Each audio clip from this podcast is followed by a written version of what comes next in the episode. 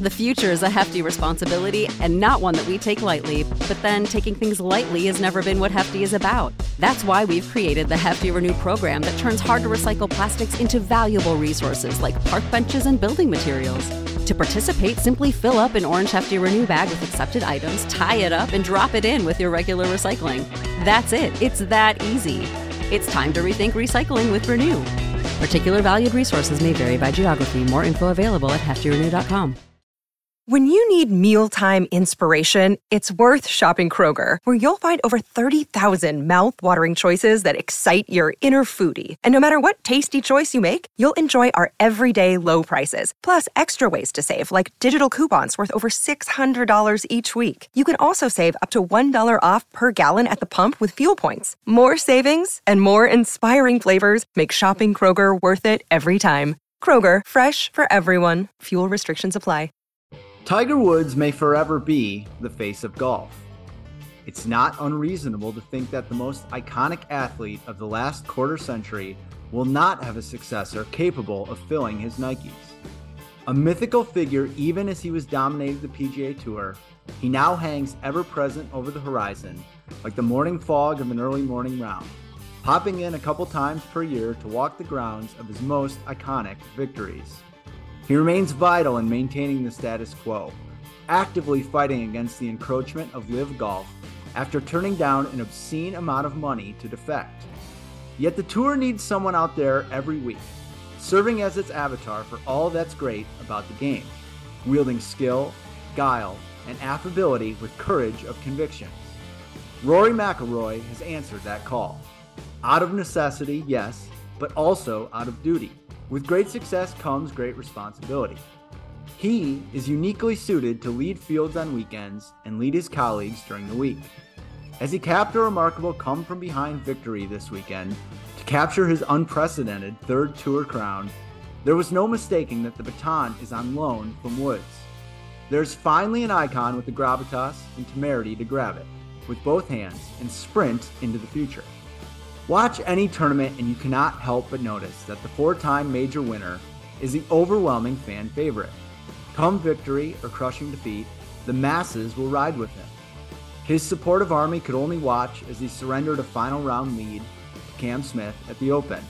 They could only wish he'd started his absurd Sunday push at Augusta a bit sooner. They never know exactly what they're going to get from him when the final leaderboard is revealed, yet they know he will be a significant player, writing his own chapters of history, either as the main character or in a supporting role. Amid a frenzy of change and off-the-field drama, McIlroy remains steady, finishing in the top ten in all four majors this season and capturing eighteen million dollars on its culminating days with a performance for the ages. One could say they always saw this coming. They'd be lying. Because when McIlroy was challenging Woods for podiums, he was not universally loved. His win share ate into Tiger's. There was the inevitable backlash to early triumph because the most human of impulses is to build up and then delight in the teardown.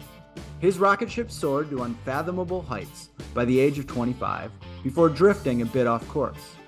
Perhaps there won't be another major in his future. Perhaps the drought extends past nine years to ten or fifteen. Perhaps it won't matter. This wasn't the career arc anyone was expecting. Yet perhaps it's more meaningful in the big picture that the kid from Northern Ireland has grown into a man capable of piloting the best golf league in the world toward a more productive future. He's someone the tour and its fans can be proud of, win or lose. Someone who finds time in the haze of euphoria to do something like seek out Scottie Scheffler's family and say that he's the one who deserved the moment. If golf civil war is to continue, and there's no reason to think tensions will tail off anytime soon, cool-headed generals who can rally troops and lead from the front are of vital importance. And yes, my personal proclivities are no secret. I want the P G A Tour to thrive and grow, and hope Liv falters on its own hubris. With clear eyes, though, consider which product you'd prefer. The one with McIlroy and his cadre of superstars fighting tooth and nail for treasured hardware, or whatever is taking place at Donald Trump's fifth best resort any given weekend. It's fair to say that Liv landed a few body blows early on. It's also fair to say that McIlroy bowed his back and carried a heavy weight on his shoulders, like a true champion. No one in the sport is better at erasing a deficit and instilling fear when he's chasing. So perhaps he's not the face of golf and won't ever be. Being its profile in courage, grit, and perseverance is a nice consolation prize, and one he's welcomed with open arms.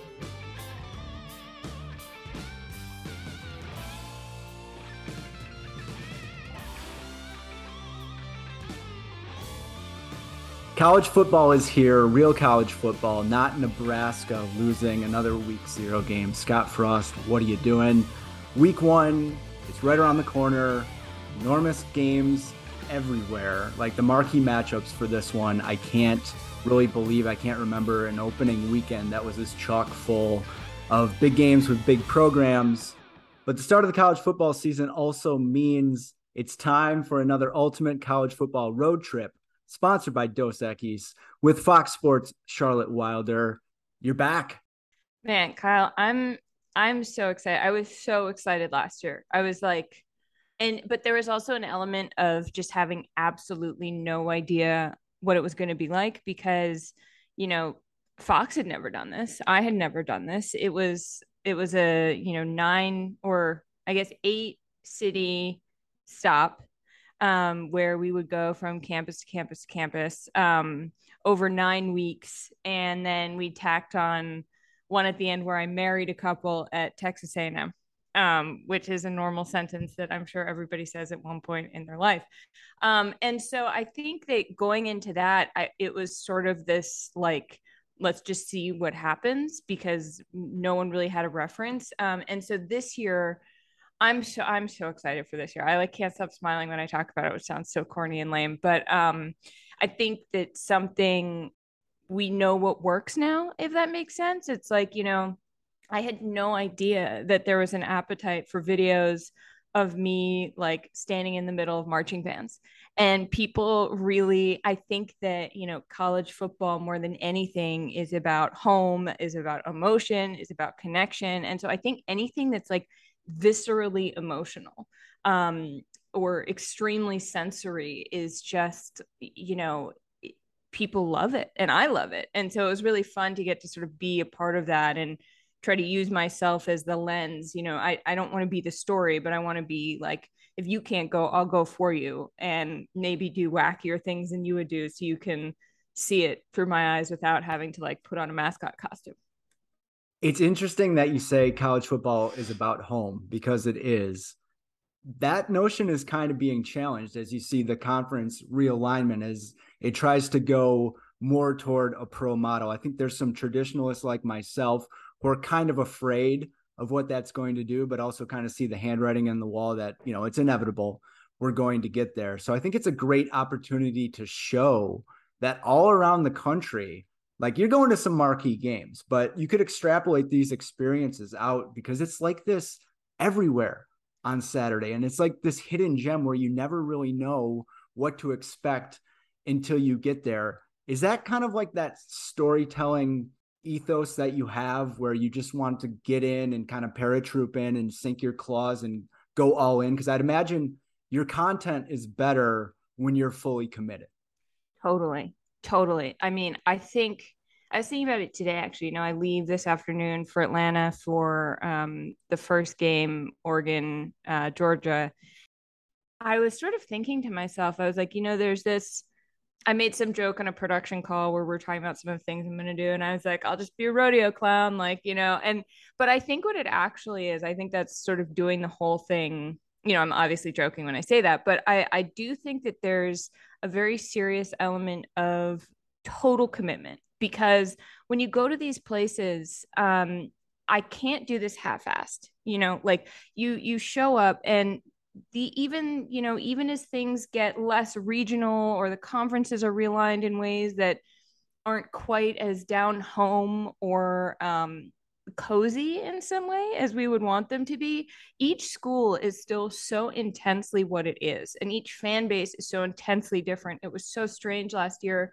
You know, I love covering N F L too, but going from college football to a, um, who was, it was Bucks. God, why can't I remember who they play in Tampa? I, you know, I was sitting there in the press box and I was just like, oh, these are entirely different sports. Like, it's entirely different. There are things about the N F L that's really fun to cover, but college football, you, I make a whole week's worth of content before we even get to the game.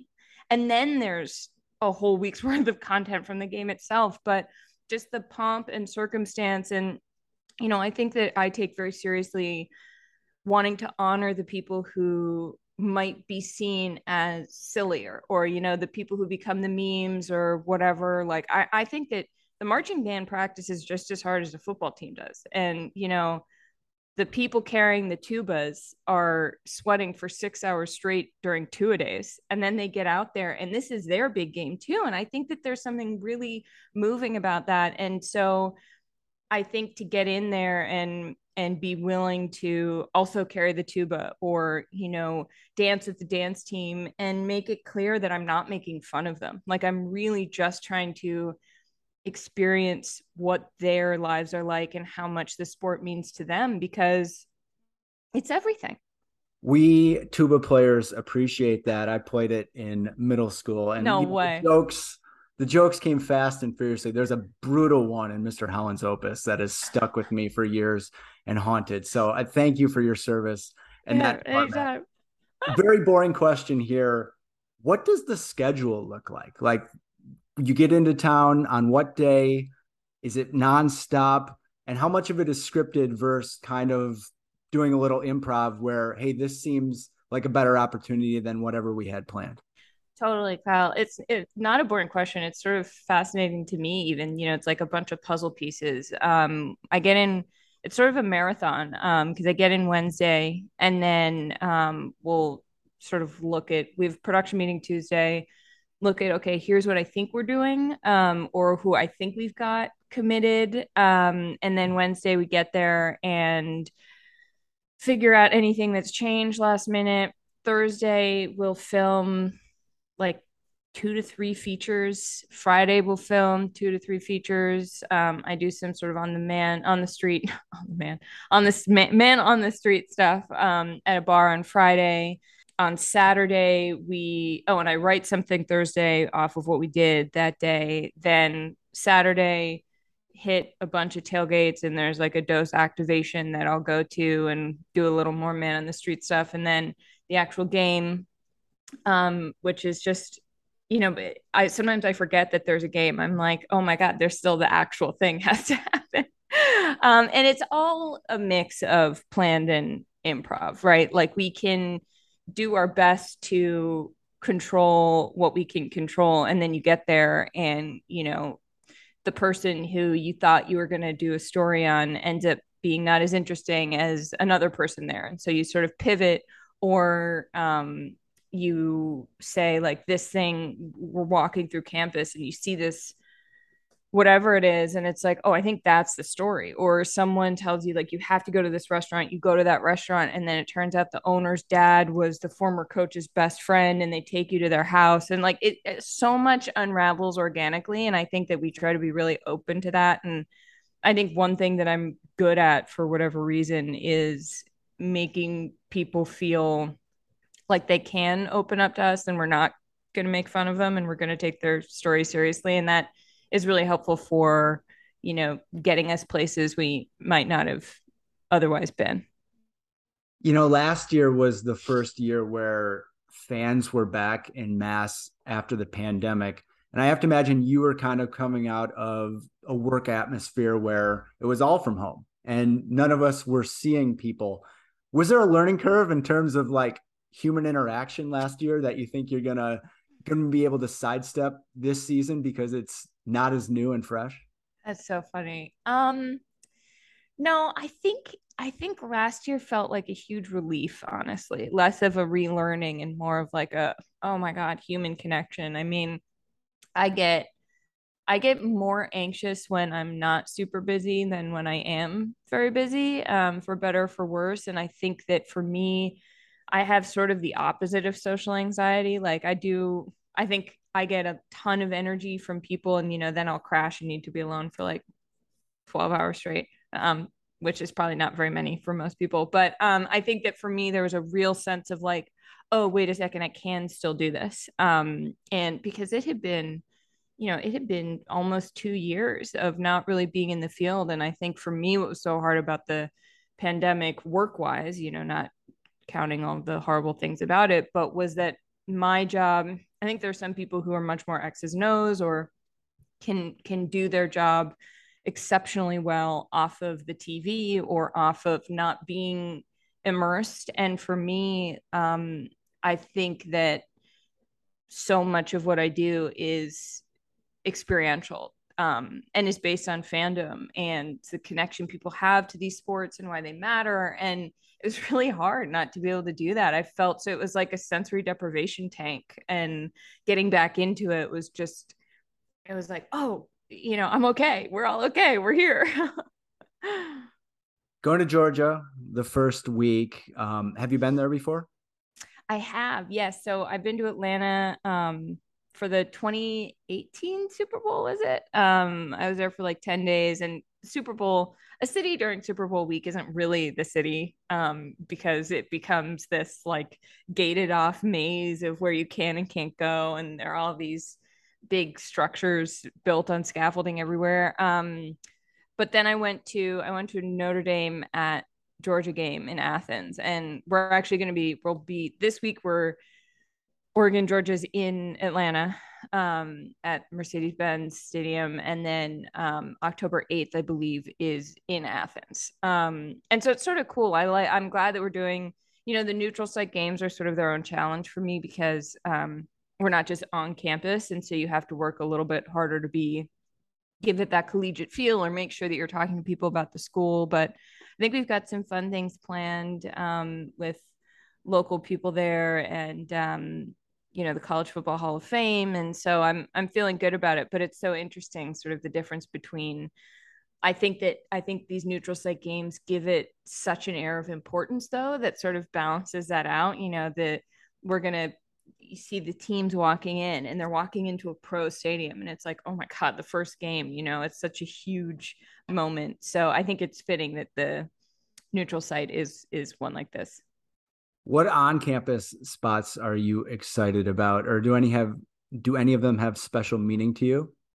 I think going back to the places that we've already been, um, we're going back to Texas and we're going back to A and M. It's such a, I was at A and M twice last year, and it's the most bizarre place I've ever been, but I really came to appreciate it. You know, College Station, it's literally a station where the train stopped and they built a school and a city around it, basically. And Kyle Field is the most mind-blowing stadium I think I've ever seen. And, you know, I'm, it was, it was really cool to, we were up close and personal with Miss Rev, the, you know, the rough collie mascot. She's the cleanest dog I've ever patted. Um, and, you know, I'm excited to see her. Like, that sounds so stupid, but I'm like, I really became friends with this dog. Um, and I think going back to Texas, going, I think going to places I've been before just feels really cool. Um, but then I'm so excited to go places I haven't. I've always wanted to go to Michigan, never been to the Big House. Um, and, you know, I've got to go see Tom Brady's favorite pizza place. Um, Tennessee, I can't wait to see the sailgating and Vol Navy. And, you know, when I first heard years ago, I was like, wait, Tennessee tailgates on boats? That's like my two favorite things. Um, and, you know, weird little things. Like, I also really want to see how they paint the checkered end zone. So, you know, these sort of just like weird things that are going around my head. I'm trying to think, uh, we're going to the Rose Bowl, which I've also never been to. So these sort of iconic places that um, feel a lot larger than life and sort of like a mythical, I can't quite believe I'm actually going to see them, if that makes sense. Like, I think that the myth around college football in these places is so intense that sometimes I'm like, I'm going to be walking into my T V. So, you know, there's something really cool about that. You know, I think that, you know, so much of what we do is so expert driven, and people who have been in the industry for years and years and years, and they're inundated to being at these places that it doesn't even resonate with them. So they're not really accurate. They're not really reliable narrators for the experience that all these people are having, right? So you're able to go to places and have that fresh eyes and come with that sense of excitement because, yeah, you get there. You're like, you just mentioned seeing how the end zones are painted. I hadn't thought about that before. Now I really want to see that. Like, that's really cool. Like, think of all the college football teams that have memorable end zones. There's Notre Dame, there's Tennessee, U S C with the Argyle. Mm-hmm. Like, it's just these things that really stand out, and they're nothing's cookie cutter. And it's just like, when you get someone that can be like, hey, I think this is cool. I think that it gives permission for people at home to be like, yeah, this is cool. Like, we don't have to pretend like it's not, which it, you know, lots of times I think that like even the the public takes their cue from the media in terms of like, I don't have to act like this is a big deal, or like, I don't want to be hokey or cheesy or given a tradition, but that's exactly what college football is. Like, that's part and parcel. Well, thank you so much for saying that. It's, that's really heartening to hear. Cause I think sometimes I do worry, um, or not worry, but you know, having a job where my career is built on like really putting things out there publicly, that I feel very lucky to do something in a model that I don't think a ton of other people are doing. And I feel really lucky to be given the space to do that. Um, But it is a little nerve wracking. You know, I think sometimes when I put these videos out, I'm like, oh my God, are the people who don't like me sending these in texts to their friends? Like, and I try, I don't really dwell on that. It's more, more of like every once in a while, it's like, are people saying I'm ridiculous? Like, I think, I think that there's a knee jerk reaction to people enjoying something sometimes that other people are like, well, what a loser. Um, and I think that for the people who like it, it's like, oh, this is so refreshing because we're allowed to be excited about things. And, you know, I, I just have no, I, someone, someone once told me, they were like, you know, take off, like they said to somebody else, they're like, take off your cool jacket. Like, who cares? Like, don't pretend that you don't think these things are, I, I just have never been able to, I think, hide my enthusiasm or excitement. And so I was just like, well, let's lean in. And, and I also think that I've made, I think so much of sports media can be built around keeping people out by accident. I think that a lot of people in our roles feel that they need to be the expert. And a lot of them really are the experts, and I want their expertise. But I think as someone who, I feel like I've sort of been on the peripheral where it's like, let's explore things, let's learn new things, let's talk to people you might not normally.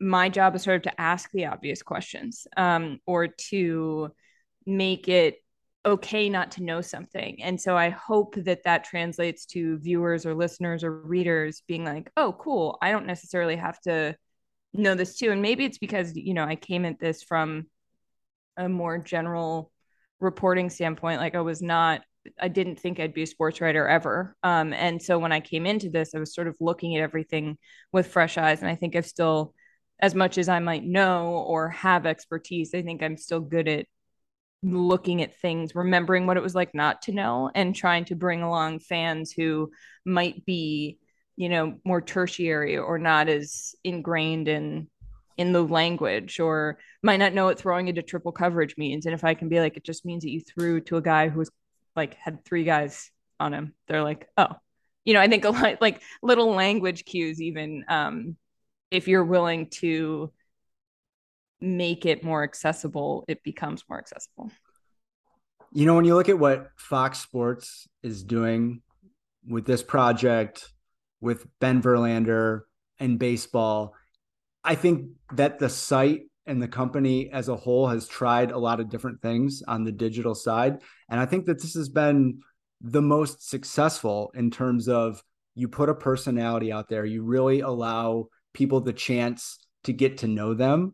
So you have a face to it. It's not just aggregated content that could come from everywhere else, but it does take someone who's willing to be out there and play that specific role. So how do you feel about getting that opportunity for something that feels, honestly, like if you created it in a lab, it's like exactly one-to-one what you're good at and what you most thrive in?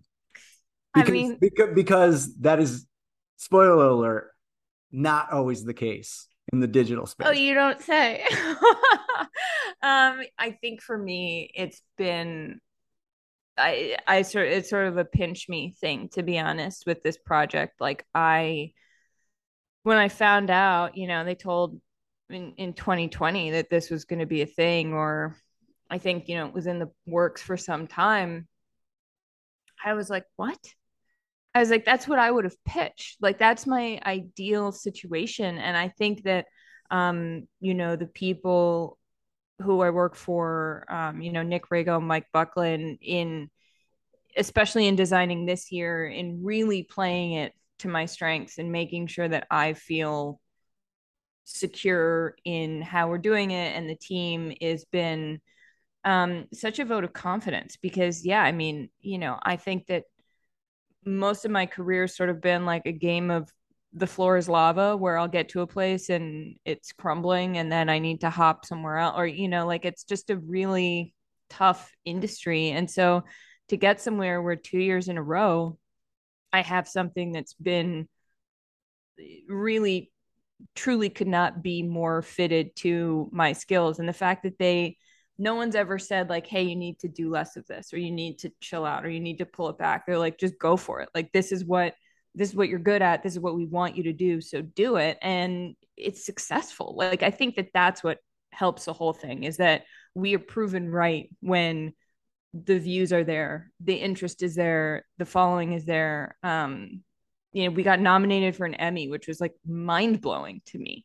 Um, but the fact that it translates to sort of outside success is such a validation of, you know, because it's a lot of hard work. This is the best thing I've ever gotten to do. It's also definitely hands down the hardest. Um, and so I think that it's just super rewarding for it to do it again, even where they're like, yeah, that was too weird, Charlotte. We're going to, we're putting the kibosh on this. And instead, they're like, go do it. Be weirder. I'm just checking my notes here. I have two very important follow-up questions to Please. Stuff we discussed earlier. You mentioned a very clean dog at Texas A and M. Could mm-hmm. you give me like your top three cleanest dogs you've ever patted? So, Kyle, no. The problem is I've covered the Westminster Dog Show. And you don't know how dirty your dog is until you go to the Westminster Dog Show, or you go and you pat Miss Rev at A and M. Because the difference between a dog whose job is to be public and beautiful, and your dog whose job is to be private and loved more than anything in the world, is that these dogs get bats way more than your dog does. Um, and that was really like the first thing that stuck with me. I was patting Miss Rev and I was like, oh, my dog is filthy. um, so it's things like that where it's like, oh, you don't know what you don't know until you see the professionals. I never thought about that. It makes all the sense in the world. It's a little uh, depressing. It's a little depressing, but no, that's just dogs. Dogs supposed to live if they're in your house. You know, they're dogs are so good. Like, you know, a show dog. They're literally called show dogs. They're for mm-hmm. show.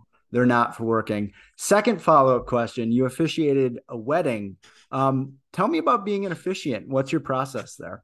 Oh, my process. Well, you know, I had t- two levels um, before twenty twenty-one. One was to give a graduation speech and one was to officiate a wedding. And I got to cross one off. Um, I still have not given a graduation speech. I went through a period of time where I would tweet at my, at the school I went to, Colby College, and be like, if you need someone. And they were like, I think they finally D M'd me and were like, look, we love the bit, but like, we're not going to make you the graduation speaker. And I was like, respect it. And then but they blocked. Someday, they blocked you. Yeah, yeah, they're like, to get a restraining order and an alumni. No, I think um, someday we'll get there. But marrying, I took it very seriously. Like, I wanted to know. I sat down with them. I was like, I want to know what you're about. I I was so nervous. I was so nervous. I think that that was the most nervous I was going into a shoot last year, because I was like, I'm act like I'm marrying these people. Like, this is the, you know, people are crying here. Um, and I think I, I put, you know, a few little Texas A and M jokes into the, into the vows or speech or whatever. And, um, when people laughed, I, it was like, it, it was, I was crushing. I was on top of the world. Um, no, but they were great. It was, it was such a funny, um, experience. And then, you know, we danced at the reception and It was crazy. It was crazy. It was on the practice field next to Kyle Field. I mean, what what's going on? Well, I asked because I could go get my wallet. It's in the other room. I could pull it out and I could show you my little purple Universal Life Church. Yes. As an officiant. What state are you? Oh, I can do them all. I'm in Really? The, yeah. I'm only ordained in Texas, I think. Oh, really? Oh, well, no, I, I think universally. Really? I'll edit you, all this out, but I think you can do it anywhere. It's it's the names. It's in the name. It's universal. Well, you know. Well, there I are some strange rules, I guess, but. Don't edit this out. Don't edit this out because I want the people in Texas to know that I'll be there on September tenth and November fifth. If anyone in the Austin or College Station area is looking to get married. Just tossing that out there. I like it. I like it. Always be selling, always be closing. Yes. That's Charlotte Wilder of Fox Sports. She's embarking on the Ultimate College Football Road Trip, sponsored by Dos Equis.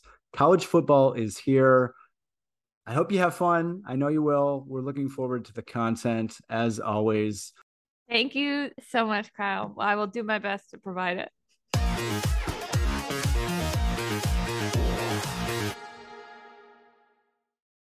As you heard in the last segment, college football's first real weekend is just around the corner.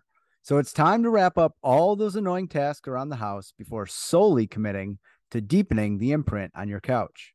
Kirk Herbstreit, who is on the call for Notre Dame, Ohio State on Saturday night, took part in a media call yesterday looking forward to the season and was asked a question that's been in the back of some media nerds' minds for a while. Will College Game Day's mascot head tradition continue whenever it enters the post-Lee Corso era? Now, anyone betting the under on however long Corso keeps on jamming his head into those sweaty things should remember his not-so-fast warnings, because at eighty-seven years old, he's still a vital and celebrated element of a show synonymous with college football. But that singular place does make it a bit harder to imagine there will be an heir apparent.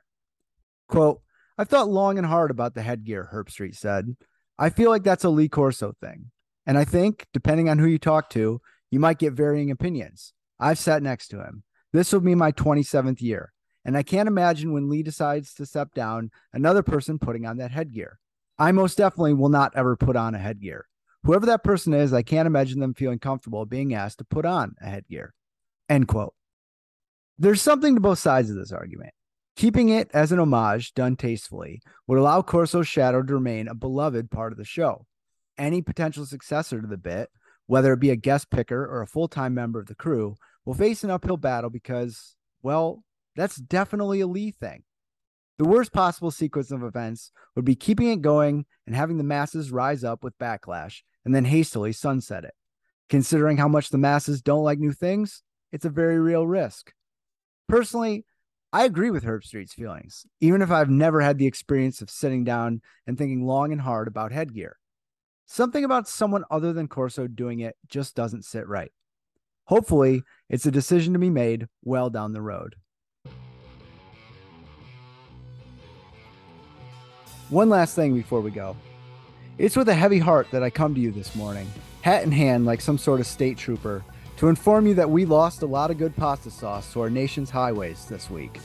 Seeing a delicious red or white cut short before it could reach its prime or realize the joy that comes with cascading over penne or farfalle is simply devastating.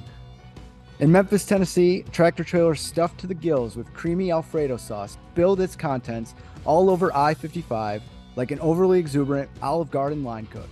It was horrifying, yet oddly appetizing. This came as the country was still on its heels, reeling from the senseless calamity in California on Monday when a produce truck carrying perfectly ripe tomatoes crashed through a highway median barrier and turned an interstate into an edible nightmare. One more incident, and we have a certified New York Times trend piece dropping. Perhaps Arthur Fleck was right, and it is getting crazier out there. I'm not a particularly religious person, but back-to-back chaos like this simply has to be a sign from above, or some weird, actually not so bad plagues. One thing is clear. Any trucker transporting pesto, bolognese, or the components of cacio e pepe needs to have their head on a swivel out there today and their foot ready to mash the brakes. It's been a bad week for those who want to see pasta sauce have a safe, uneventful journey from garden to table. People are understandably on edge. Take care of yourself. Take care of each other. take care of the sauce.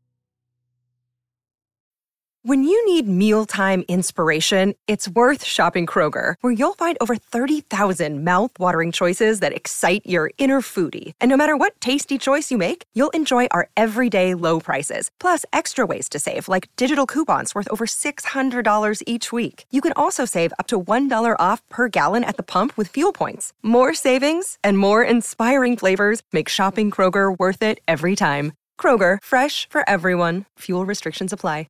Save big on your Memorial Day barbecue, all in the Kroger app. Get three-pound rolls of juicy eighty percent lean ground beef for three forty-nine a pound with a digital coupon. Then get select varieties of flavorful Powerade, Body Armor Super Drink, or Arizona tea for seventy-seven cents each, all with your card. Shop these deals at your local Kroger today, or tap the screen now to download the Kroger app to save big today. Kroger, fresh for everyone. Prices and product availability subject to change. Restrictions apply. See site for details.